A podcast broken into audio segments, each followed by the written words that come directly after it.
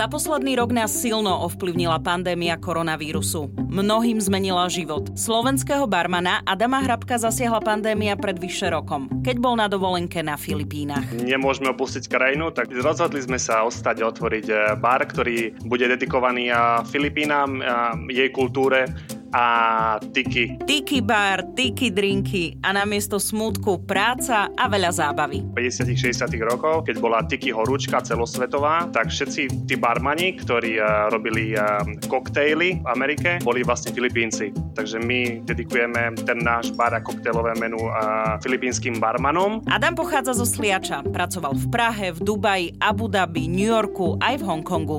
Umýval som taniere, poháre, čistil som popolníky, študoval Vyštudoval som hotelovú akadémiu, potom som vyštudoval eh, vysokú školu obchodnú v Prahe, kde som eh, popri univerzite som pracoval ako barback eh, a potom bartender v prestížnom bare Black Angels a stade som sa potom presunul do Dubaja. Predstavujem vám slovenského barmana Adama Hrabka, ktorý v pandémii uviazol na Filipínach a otvoril si Tiki Bar. Ja som Oli Čupinková a počúvate podcast Slováci v zahraničí.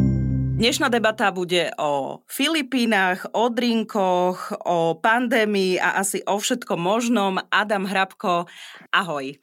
Ahoj, ahoj, Žubi. Ako sa máš? Dobre, dobre. No už rok a pol som uviaznutý na Filipínach v rámci uh, uh, lockdownu a čo je dobré a čo je zlé a nemôžeme opustiť krajinu, tak sme sa, rozhodli sme sa ostať otvoriť e, bar, ktorý bude dedikovaný Filipínám, jej kultúre a tiki, pretože v 60 rokoch a v 50 60 rokoch, keď bola tiki horúčka celosvetová, tak všetci tí barmani, ktorí robili koktejly v Amerike, a boli vlastne Filipínci. Takže my dedikujeme ten náš bar a koktejlové menu a, a filipínskym barmanom a hlavne jeden barman, ktorý vystupuje z toho radu, ktorý sa nazýva Ray Buhen, vlastne bol prvý imigrant Filipínec, ktorý si otvoril svoj vlastný bar, ktorý sa volá Tikity v roku 1961 a stále ešte stojí a, a je vlastne operovaný jeho vnukom a Majkom. Takže vlastne to naše koktejlové menu je dedikované Rejovi Buhenovi tiež a všetkým filipínskym barmanom, ktorí v tej dobe pracovali a v tiki baroch. Krásny úvod s históriou. Mňa ale zaujíma ešte ten, to prvé slovo, ktoré si povedal. Uviazli sme na Filipínach. Čo to znamená? Išli ste tam na dovolenku, neviem, asi s priateľkou alebo s kamarátmi a, a uviazli ste? Tak ja som 6 rokov, 6 rokov som pracoval pre veľkú korporátnu spoločnosť. Je to Restaurant Group, ktorá sa volá Zuma. A môjim posledným pôsobiskom bolo bar manažer v Hongkongu, kde sme boli dva roky dozadu prichytými demonstráciami a tak ďalej a tak ďalej. Všetci vieme, ako to tam vypadalo. A vlastne to nejako východisko bolo ísť e, na dovolenku na Filipíny, aby sme si trošku oddychli. A vlastne, keď sme prišli na Filipíny, tak začala pandémia. Ako dlho ste boli na tých Filipínach a kým prišla teda tá pandémia? Že nejak si to poďme časovo upratať. No, my sme prišli na Filipíny a priletí sme na letisko a vlastne deň potom sa tvorili hranice s Filipínami a boli sme uviaznutí v Manile 3 mesiace, lebo neboli žiadne vnútroštátne lety. Tam normálne si bola v karanténe ako keby 3 mesiace, lebo si nič nebolo, boli iba lekárne otvorené a tak ďalej. A z Manily sa nám podarilo zobrať trajekt, prvý a posledný, lebo otvorili na deň domáce trajekty, tak sa nám podarilo dávať bakšiš ľuďom, kúpiť lístky, tam boli fronty, tam boli 200-300 ľudí a fronty na, na, na trajekt a sme museli podplácať ľudí, aby sme dostali lístok. Tak sa nám podarilo zobrať trajekt do Sebu, a kde nás zase chytil lockdown na dva mesiace a potom vlastne zase obnovili trajekt, tak sa nám podarilo ísť na Shargau Island. Kde ste boli tie tri mesiace? keď ste boli v Manile? Akože mali ste, museli ste si zabezpečiť vy sami ubytovanie? Uh, ne, nemôžeš ísť nikde, tam normálne Airbnb. Ako, ako v Manile uviaznuť, dajme tomu, to ako keby si uviazla v Petržalke, v Garzonke. ne, nemôžeš ísť vonku, nemôžeš nič robiť, takže to je asi tak, že a je, bolo to jedno z najnepro, najproduktívnejších období môjho života, ale dalo nám to čas uh, rozmýšľať uh, o otvorení baru uh, na ostrove Šargau a v nápojovom listku a music a tak ďalej a tak ďalej a experience pre hostia. Dobre, a teraz sa opýtam tak úplne, že neviem, či nie aj od veci, ale snažím sa na to logicky e, pozerať, že teda som v tej karanténe v Manile, hej, a teraz, že čo budem robiť? No tak ja by som išiel na ostrov a čo keby som si tam otvoril bar, alebo z čoho to akože vzniklo?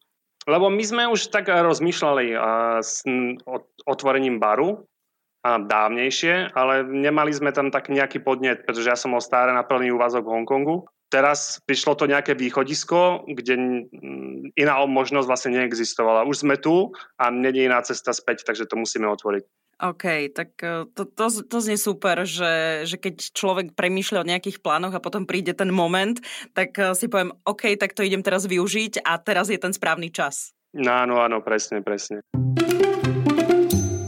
No dobré, tak uh, dostali ste sa na ten ostrov a, a čo?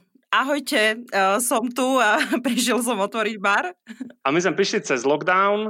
Uh, my sme prišli cez lockdown.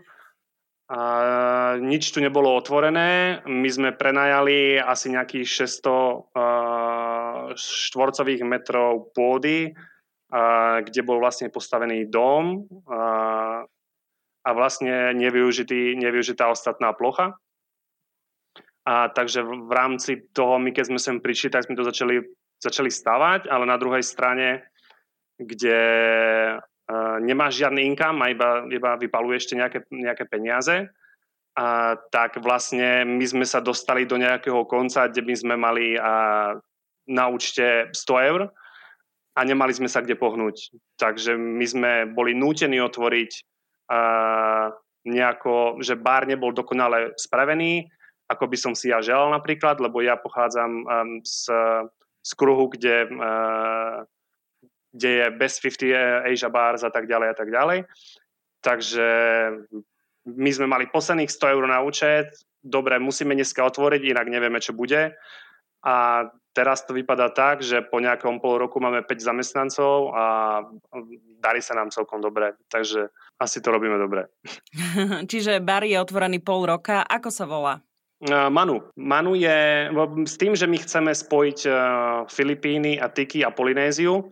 Manu v tej filipínskej mytológii a polynéskej mytológii je vlastne, symbolizuje symbol vtáka, ktorý, má, ktorý mu bohovia dávali nejaké na ľudské schopnosti a bol vlastne takým, v angličtine sa tomu hovorí messenger of God. Ty keď si bola na, niekde na, na mori a videla si e, Manu, tak si vedela, že niekde je pevnina a bezpečne ťa privezie domov.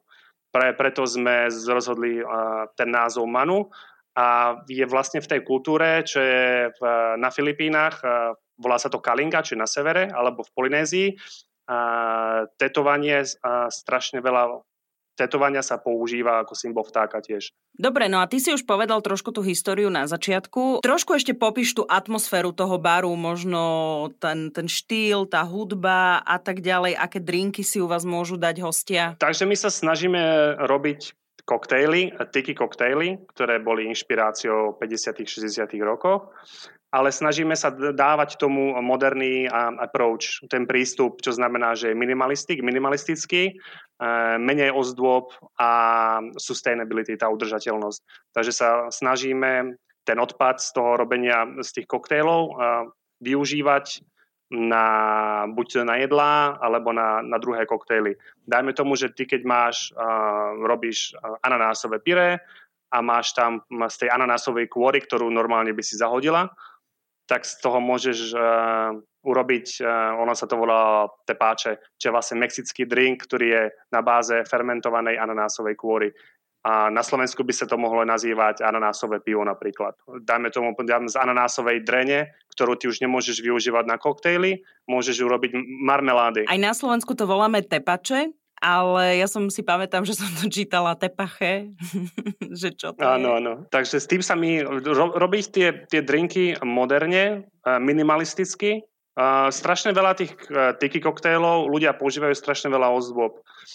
A čo znamená aj, ty čím viac ješ v rámci toho koktejlu, ty čím viac osôb ješ, tak um, to telo nemôže pochopiť ten, ten výsledný proces, čo, čo, je, čo je ten drink.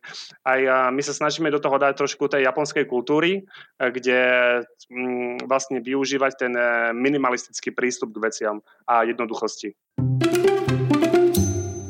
Kde na ostrove je umiestnený ten bar, že predstavujem si to ako bar na pláži? Uh, takže Shargau, Shargau Island je pacifický ostrov, uh, ktorý není ďaleko od Polynézie tiež a je, my sme situovaní v strede, vlastne je to taký downtown ostrova, uh, takže na pláži, na pláži nie sme. Uh, momentálne ostrov uh, skupuje strašne veľa ľudí, a strašne veľa rezortov. Valdov Rastoria sa tu bude stiahovať, Shangri-La bude kupovať pozemky, takže teba a beachfront a, by ťa stál na úplne jednoducho aj na nejakých 700 eur metr štvorcový. Takže väčšinou tie veľké rezorty sa stiahujú na pláž a tie malé biznisy sa stiahujú e, dovnútra. Ale si tu obklosená palmami, kokosami, 5 minút pešky ideš na pláž, ideš surfovať.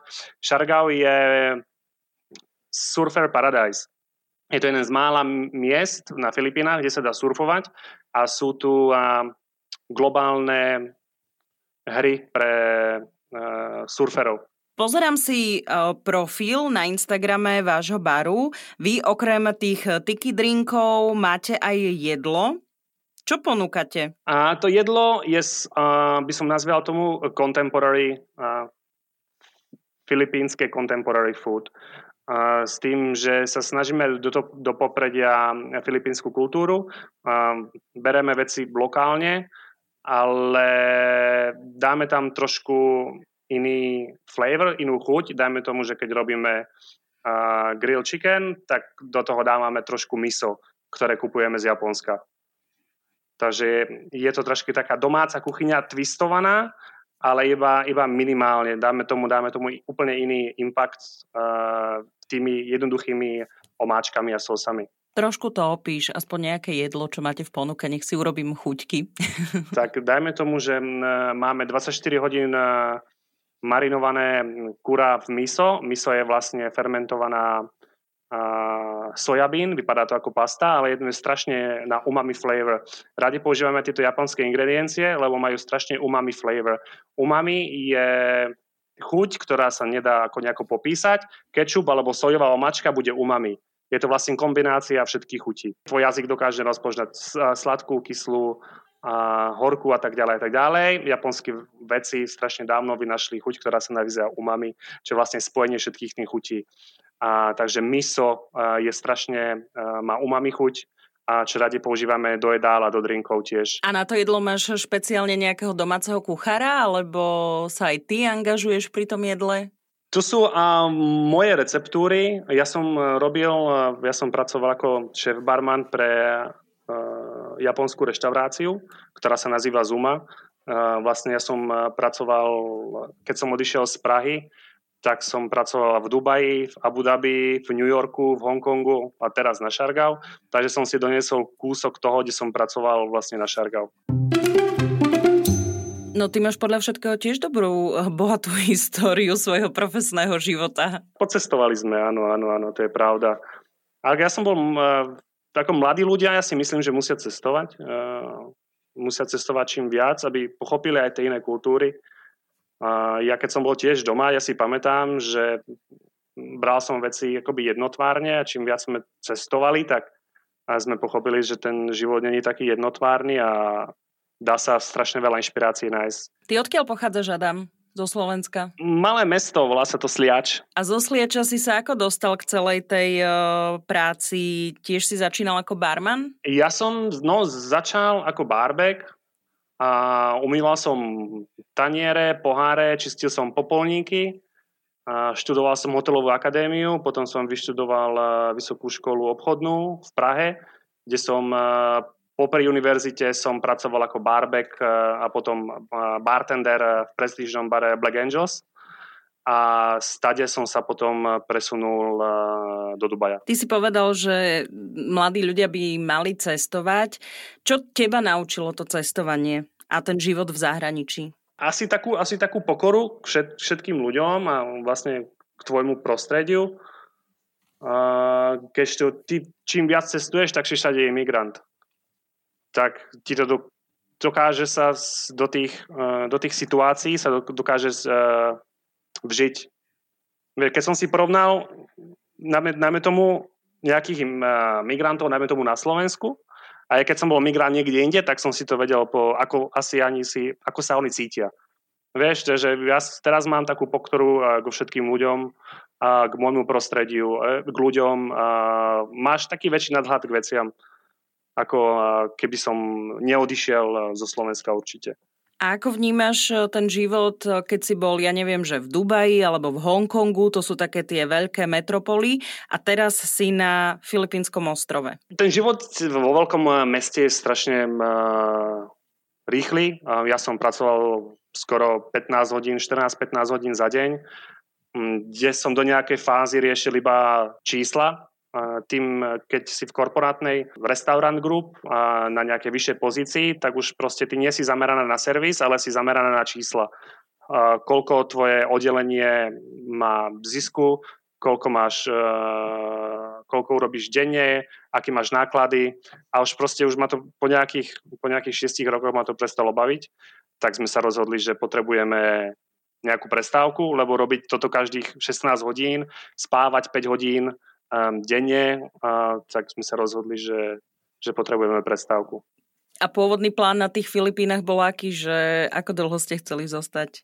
Keď si akože berieme to iba ako v rámci nejakej prestávky a oddychu. Uh, no úplne ako tú, tú zmenu toho životného štýlu. Ako my sme chceli sem prísť na trvalo, ale nie až tak skoro. My sme tak plánovali možno za 3-4 roky, no ale s touto pandémiou to tak dopadlo, ako to dopadlo.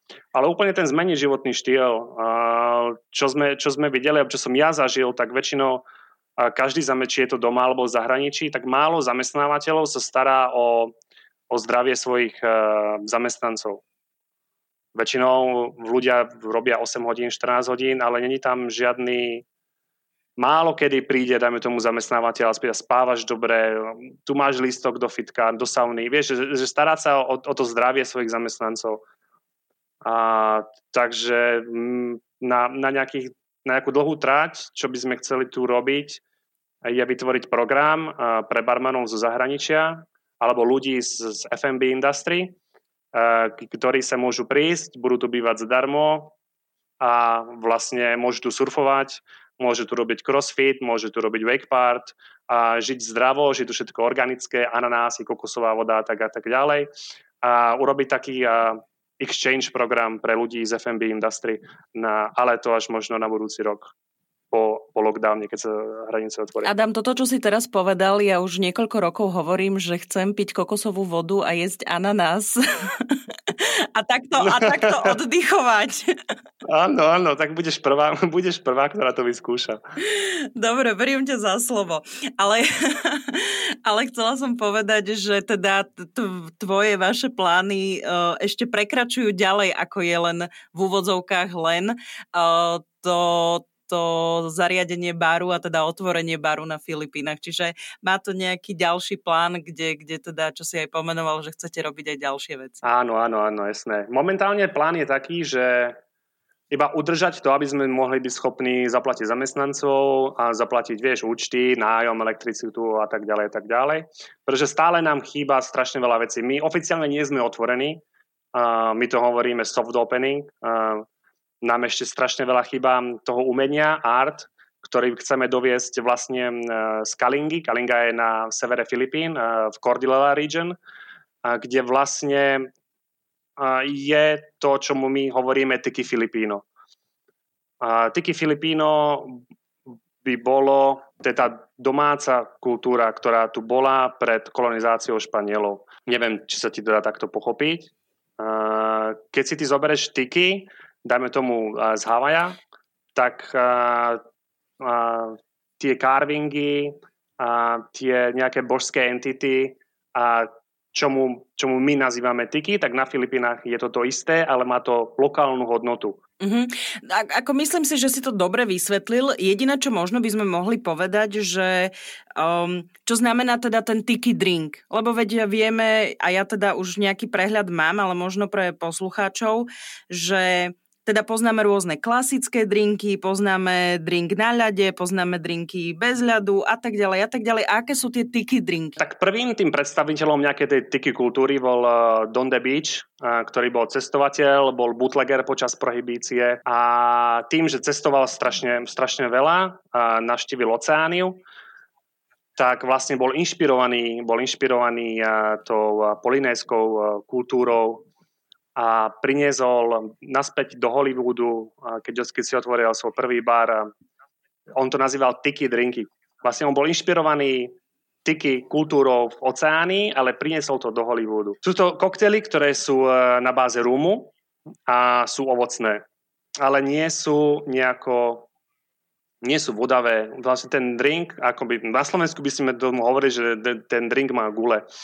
Uh, Don de Beachcomber používal 3-4 rumy, uh, ovocné džúsy, ktoré boli čerstvo odšťavené a dávali ich do drinkov.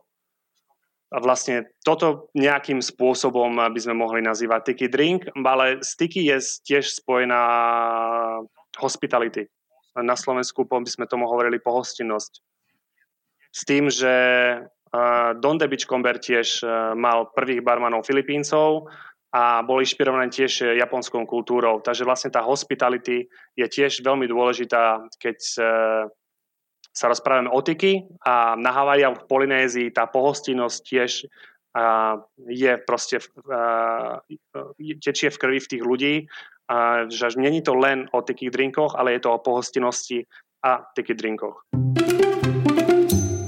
Mne sa páči minimálne akože v Bratislave, alebo keď niekde som a je ten bar naozaj ako príjemný s tou pohostinnosťou, ale je taký, akože voláme to, že aj na úrovni a že aj očakávame, že tí barmani sú takí, že upravení a tak. No ale predstavujem si teda filipínsky bar, tak ehm, je to skôr také možno uvoľnenejšie, nie je tam taká možno strojenosť, a to teraz nechcem uraziť žiadneho barmana ani žiadny bar, lebo zbožňujem celé to, ako funguje, ale že predstavujem si, že ten um, Tiki bar možno je, je taký viac... Je fun. Tiki bar je, je, viac, je viac fun, určite. A ťažko povedať, a máš na ostrove, keď ideš do 5-star resort, tak ten 5-star resort, e, ten 5-star resort e, by bol strojený, ale potom máš malý bar, ktorý je viac fan. To isté asi ako aj v Bratislave.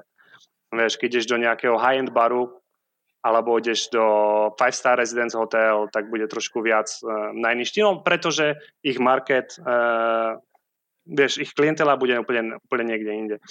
Ale na, na nejakej, na druhej vlne aj tí ľudia, ktorí, dajme tomu, chodia do baru, ktorý ty nazývaš strojený, tak konec koncov skončia v bare, kde majú najviac randy, kde je najviac fan. Zase nechcem, aby to vyznelo tak, že v strojnom bare nie je sranda. Samozrejme, že vždy, ja tvrdím, že vždy je to o osobnostiach vás barmanov a všade môže byť sranda.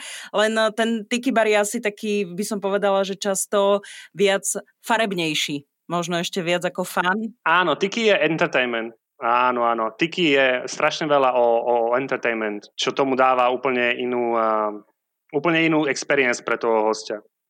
Dajme tomu, my tu máme Martini Trolly, uh, ktorý, ideme k hostovi a robíme tiki drinky a pri stole rozprávame sa s ním. Vypadá ten entertainment v Tikebare úplne inak ako niekde inde, čo máš pravdu. Lebo je to súčasťou Tiki kultúry. Si ty taký zabavač? Áno, áno, áno, áno. Nič nám barmanom ne, nezostáva. Vieš, musíme, musíme vás zabávať. No to áno, to... Je to dôležité. Je to dôležité. Aj na Slovensku alebo v Československu barman, ktorý sa ktorý má vysokú hodnosť. U nás sa volá Rudolf Slávik. Rudolf Slávik bol jeden z najpresnejších barmanov a pomáhal počas druhej svetovej vojny, bol v partizánskom odboji a je to jeden z jediných, jediný barman na celom svete, ktorý dostal rád rytiera čestnej légie po druhej svetovej voľne od francúzskej vlády a bol hlavným barmanom George, George Five v tej dobe a tam boli dôkazy, že on sa normálne sa zavesil na luster v luxusnom hoteli a zabával hosti. Takže je to dôležité tá zábava. Či je to tiki bar, alebo či je to úplne iný bar. Ty si vravel, že Filipíny sú teraz e, stále teda uzavreté. Mm, čo to znamená, že tiež e, ostali napríklad aj na ostrove ľudia, ktorí tam plánovali zostať kratšie, ako tá pandémia zariadila a teraz aj títo ľudia práve sú aj možno vašimi hostiami v bare? Áno, áno, áno. Je strašne veľa mladých ľudí, čo prišli ako backpackers, tu zostali a otvárajú si také small cafe places a karendérie, street food a tak ďalej a tak ďalej. Takže tá pandémia na druhej strane dala možnosť ľuďom, nemáš iné východisko, musíš bojovať. A tí ľudia, veľa ľudí, ktorým sa rozprával, sú vlastne sú tomu vďační, že keby sa možno pandémia nestala, išli by domov a ich život by možno bol úplne niekde inde, ale s tým, že sa stalo, čo sa stalo, tak ich, eh, ich to prinútilo ísť na úplne dno eh, svojho života a boli nútení a niečo robiť. Predpokladám, že na ostrove sú aj domáci obyvateľia. Ako oni vnímajú um, vznik týchto napríklad možno aj nových podnikov, nielen vášho baru, ale ako si povedal, že možno aj nejaké malé coffee shopy, keď tam sú? Ako Šarga je strašne international, international place, s tým, že tu je strašne veľa turistov. Tí domáci sú už na to zvyknutí ale tak asi som všade, domáca kultúra nebude mať rada ľudí z hlavného mesta a hlavné mesto nebude mať ľudí, ktorí sú prídu zvonku. Ako každé mesto na svete je úplne také isté. A, a, takže, ale všetci, sú, všetci tu žijú v harmónii, každý, každý, každý sebe pomáha. Je taký jediný rozdiel, že tí domáci ľudia sú takí, že idú sa s tebou rozprávať, keď si cudzinec normálne pošlu, pošlu ich deti, že chod sa rozprávať po anglicky, nechaj nás na pokoji. A kde doma na Slovensku, tak ty nepošleš svoje deti sa rozprávať s cudzincom. Tak tu je to úplne naopak. Tu normálne rodina pošle 4 deti, chod sa rozprávať po anglicky s ním. To je také srandovné. Adam, čo teba naučila pandémia? Čo si si uvedomil? Pandémia naučila, čo sa týka osobného rozvoja, že na nič nemusíme, nemôžeme čakať. Keď plánujeme, plánujeme, nikdy všetko nebude na 100%, čo sa stalo aj nám, že do toho sme skočili. A iná, nejako sa to vždy vykluje v našom živote.